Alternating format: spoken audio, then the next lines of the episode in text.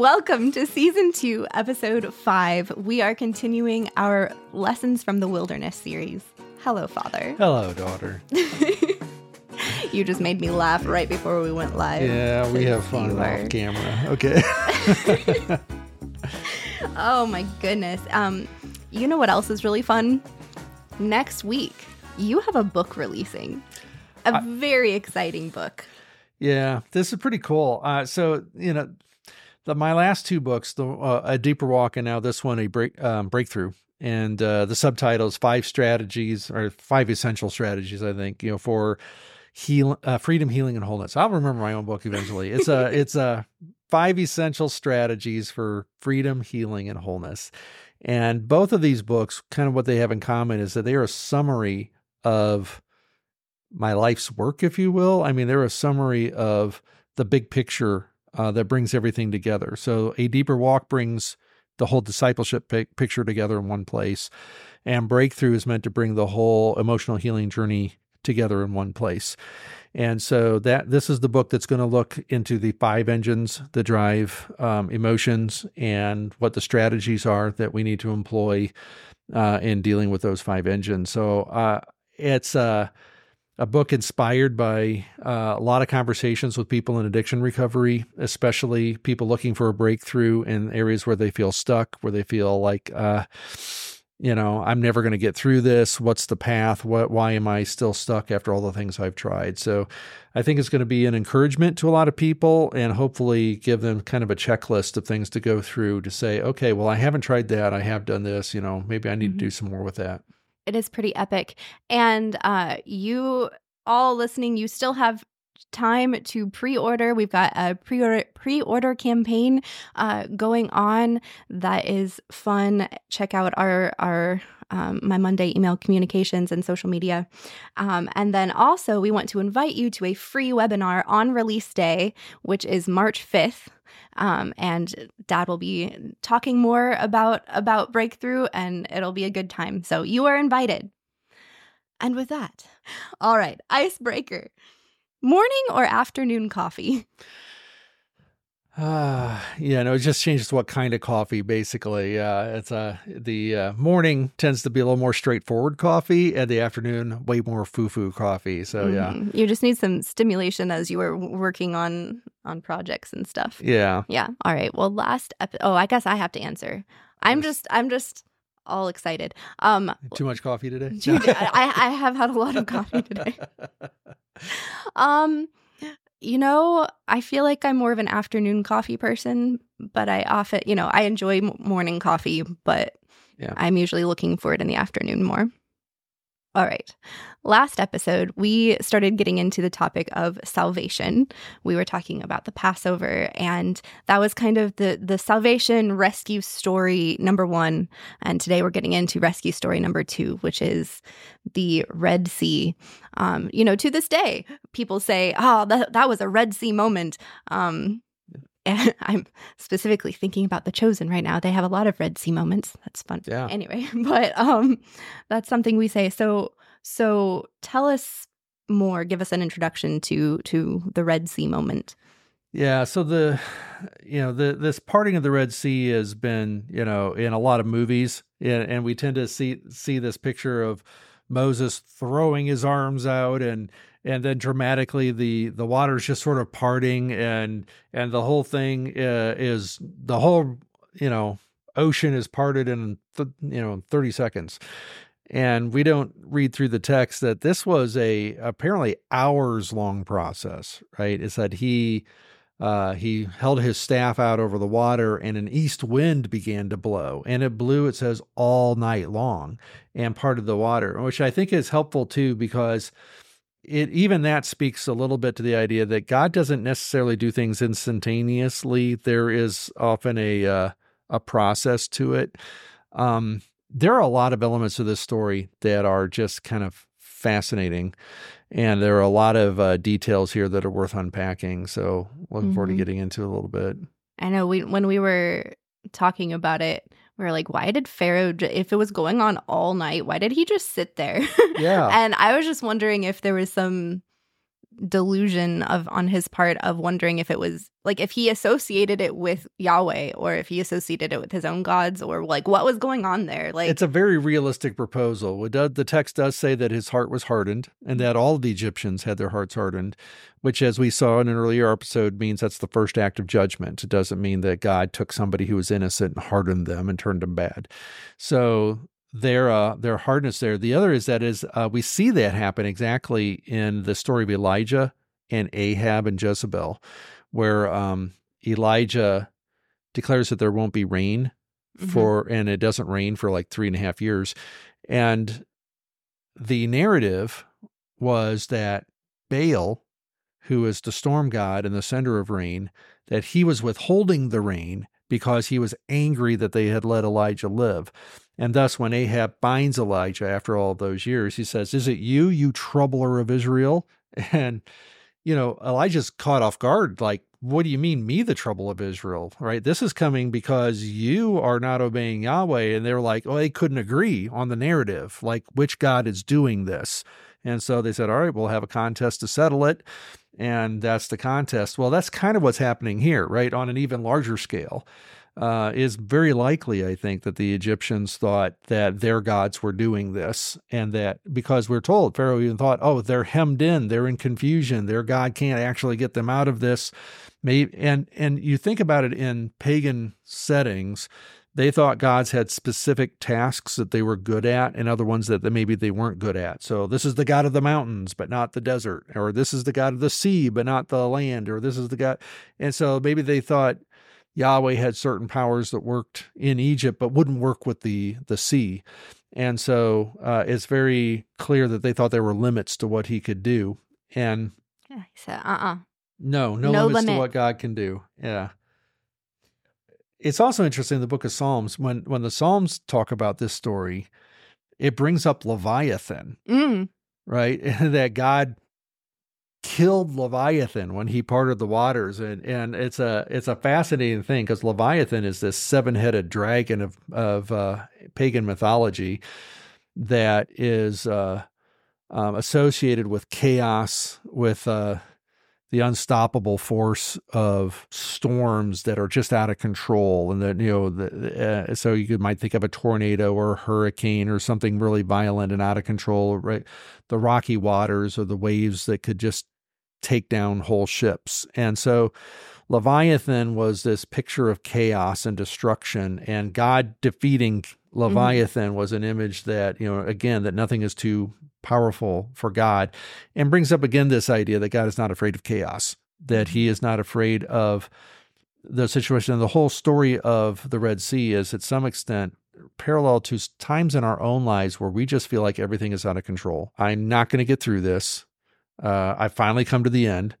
Uh, this is, uh, you know, God's delivered me before, but there's no way out of this one. This is, this is, I'm hemmed this, in. I'm hemmed in on all sides.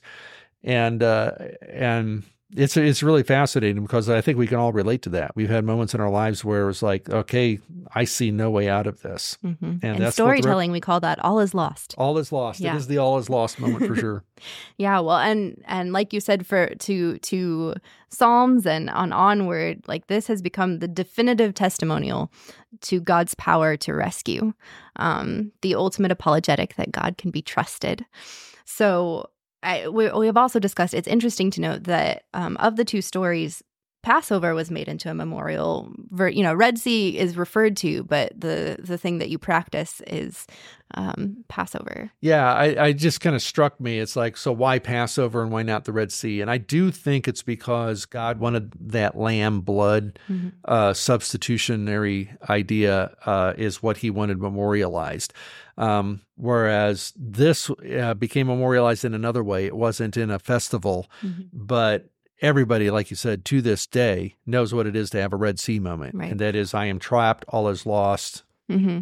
Yeah, I, I as as you're talking, it all also strikes me that with Passover, it's it's a very community. I mean, the original event was still very community based like people had to act in order for it to happen in the first place so it is something that is also it makes sense for a community to memorialize because the community had to act versus the red sea um, as we'll get to in just a little bit here it's God says, "Don't tell me what to do. I'm gonna I'm gonna do something, and you can't even imagine what I'm gonna do." Um, and it, this is on God's ability to save, God's yeah. um, power. Well, and that's a good point because one of the things that uh, I've noticed in working with hurting people is that the uh, there is some often a sense of impossibility that says, "I don't even want to try because I've gotten my hopes up before." And one of the things you hear the Israelites saying in the uh, Red Sea story is, we told you not to do this, right? Why did you even try? You know, you should have left us alone. And it may sound strange, but there's a lot of people who are in in dark places who are kind of like, yeah, it'd be nice to get out, but I don't think it's possible and I don't want to make it worse. Mm-hmm. So let's not stir things up here. Let's not go places we don't need to go. And what happens is that healing journeys are always messy right? Because they're always messy. We have these moments where we're like Moses saying, Why did you do this? I told you this wouldn't work. Or we get like these Israelites going, You should have just left us alone. Now we're going to die. At least there we were only slaves. You know, you've made everything worse. And what happens is, I think I take this back to the Garden of Eden and to this idea of do you trust what you can see and understand, or you trust what God can see and understand? Because God saw that it was good over and over again. Eve saw that the fruit was good, but God had said, no, no, no, no, that is not good. And I think that the wisdom folly theme is often this question between am I going to trust what I can see, what I can figure out, what I understand? Um, do I have to use my own imagination to figure out how God's going to get me out of this before I'll trust Him? Mm-hmm. And there's a lot of us who mistake uh, thinking we have God figured out for trust. Mm-hmm. And it's not the same thing. Right? Oftentimes we have no idea how he's going to come through. Yeah. Well, let's just let's just continue with that thought.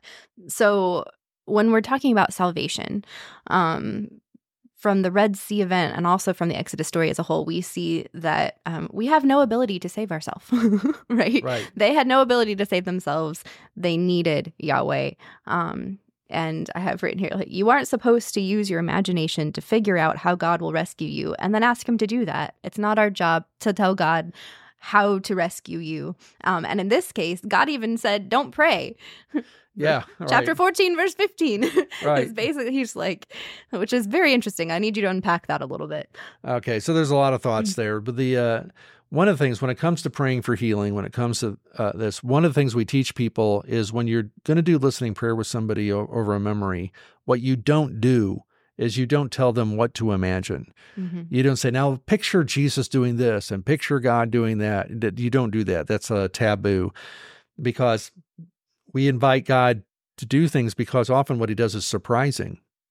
And the surprising part of what he does is often part of the healing. Mm-hmm. Like, wow, I didn't see that coming. And it helps me know that I wasn't making this up, that mm-hmm. it was mm-hmm. God doing something. Well, and he knows what needs to be healed and how. And it's not for us to be like, I see exactly what needs to be healed here. Right.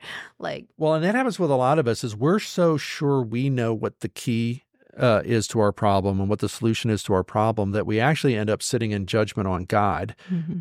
whether or not he does that thing mm-hmm. instead of trusting him that if he doesn't do that thing, he must have something else in mind and I must need to look somewhere else. So, for example, uh, met with a lot of people who um, are like, God doesn't love me unless he changes my situation. So unless, you know, this happens or that happens or this happens, I can't believe that God loves me. And so what they're doing is they're sitting here saying, well, God, I don't care what the Bible says. I don't care what anybody says. I know you don't love me because you haven't done this, right? Mm-hmm. And whatever that is, fill in the blank. In the same way, we uh, often will pray that way. And that is that uh, we get so specific with our prayers that we can actually use prayer as a way of trying to control God and get Him to do what we want Him to do. Mm-hmm. And a lot of times, what we're supposed to do is pour out our hearts to God and invite Him to act. And, uh, you know, like, surprise me, God, because I know I can't figure this out. Yeah. Can you can you just read do you do you have it pulled up there? Can you just read the the verse in question cuz I definitely don't want it to make it sound like yes, the All Bible right. says don't pray and I think you explained that well, but just Well, I don't think I dive into that one as much, but let me just give it context. Moses said to the people, "Don't be afraid, stand firm and see the Lord's salvation." um, you know, and what he's going to accomplish for you today. The Egyptians will see you today. You will never see those Egyptians again, right? The Lord will fight for you. You must be quiet, which is interesting. He's like, because up until then, they're crying out, they're crying out.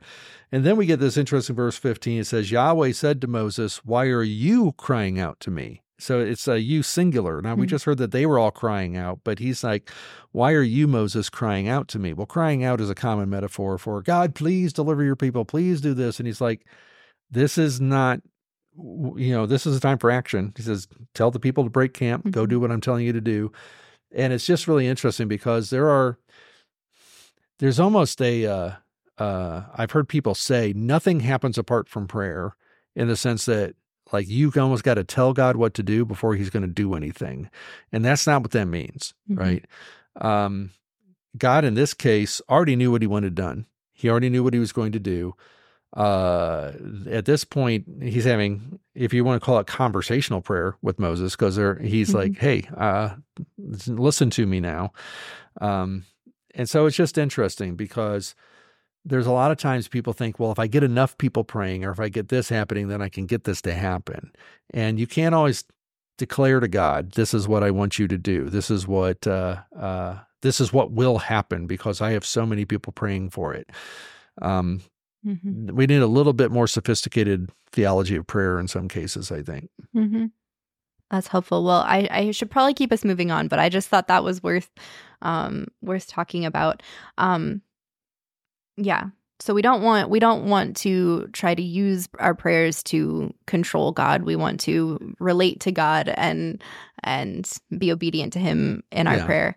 Um sorry, I keep you, thinking of uh, Dr. Wilder saying, you know, God's brain is to my brain basically what my brain is to an ant.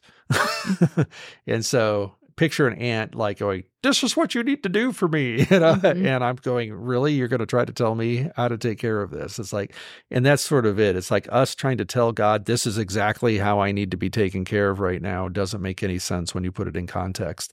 Mm-hmm. He's just so much got so much more uh, wisdom and capacity. Mm-hmm. Yay for relying on God. So the other thing um, that is a feature of the Red Sea story is that it is a crossing. Um, it is a crossing from one territory into another territory. And um, would you, yeah, what do we learn about things from that? Well, there are, uh, I, I, think of that in, in many ways. It's like uh, ending one chapter of a book, going to another chapter, or, you know, ending one volume of a series, going to another. It's the uh, entering, but it's also, I, I think in Colossians, where it says that you have been transferred from the kingdom of darkness into the kingdom of God's own Son. And there's this transference of kingdom idea here that I have moved from the kingdom of darkness, you know, the land of Egypt, the land of bondage. And even the Ten Commandments starts off this way. You know, I am the Lord who rescued you from that smelting pot, you know, from the furnace. And uh, brought you out of Egypt on eagle's wings. And there's this idea that this didn't happen because the people had faith. Like, oh, they had such great faith in God that he did this. If they had any faith at all, it was like the faith like a grain of mustard seed. Um, the uh, they were quick to want to go back. Like they were rescued almost in spite of themselves. And so you look at all of this and you realize that um, there is God's role and there is our role.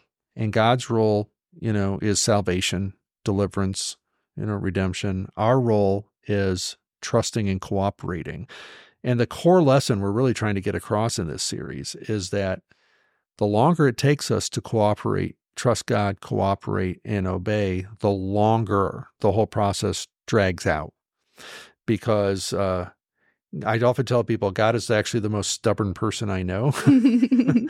uh, and so I can try to out stubborn him but it usually ends up with 38 years in the desert. So I'm but God is stubborn for a reason and that is that he he knows what is best for us and he doesn't want to go down to second best or mm-hmm. third best or or whatever. So it's all part of that journey of of getting to trust him more mm-hmm. fully. And that's at the heart of what this is all about when he introduces himself you know like so so the the 10 plagues or the 11 signs like right. is is it, is an actionable introduction but when he introduces himself and says here i am this is me he says I am compassionate. I am merciful. I am gracious and just like over like abounding in it. And so when he is stubborn, he is he's stubborn because he knows what is best and he is stubborn out of the graciousness and mercy and and compassion of his heart. Right. Um he is he is stubborn in his compassion.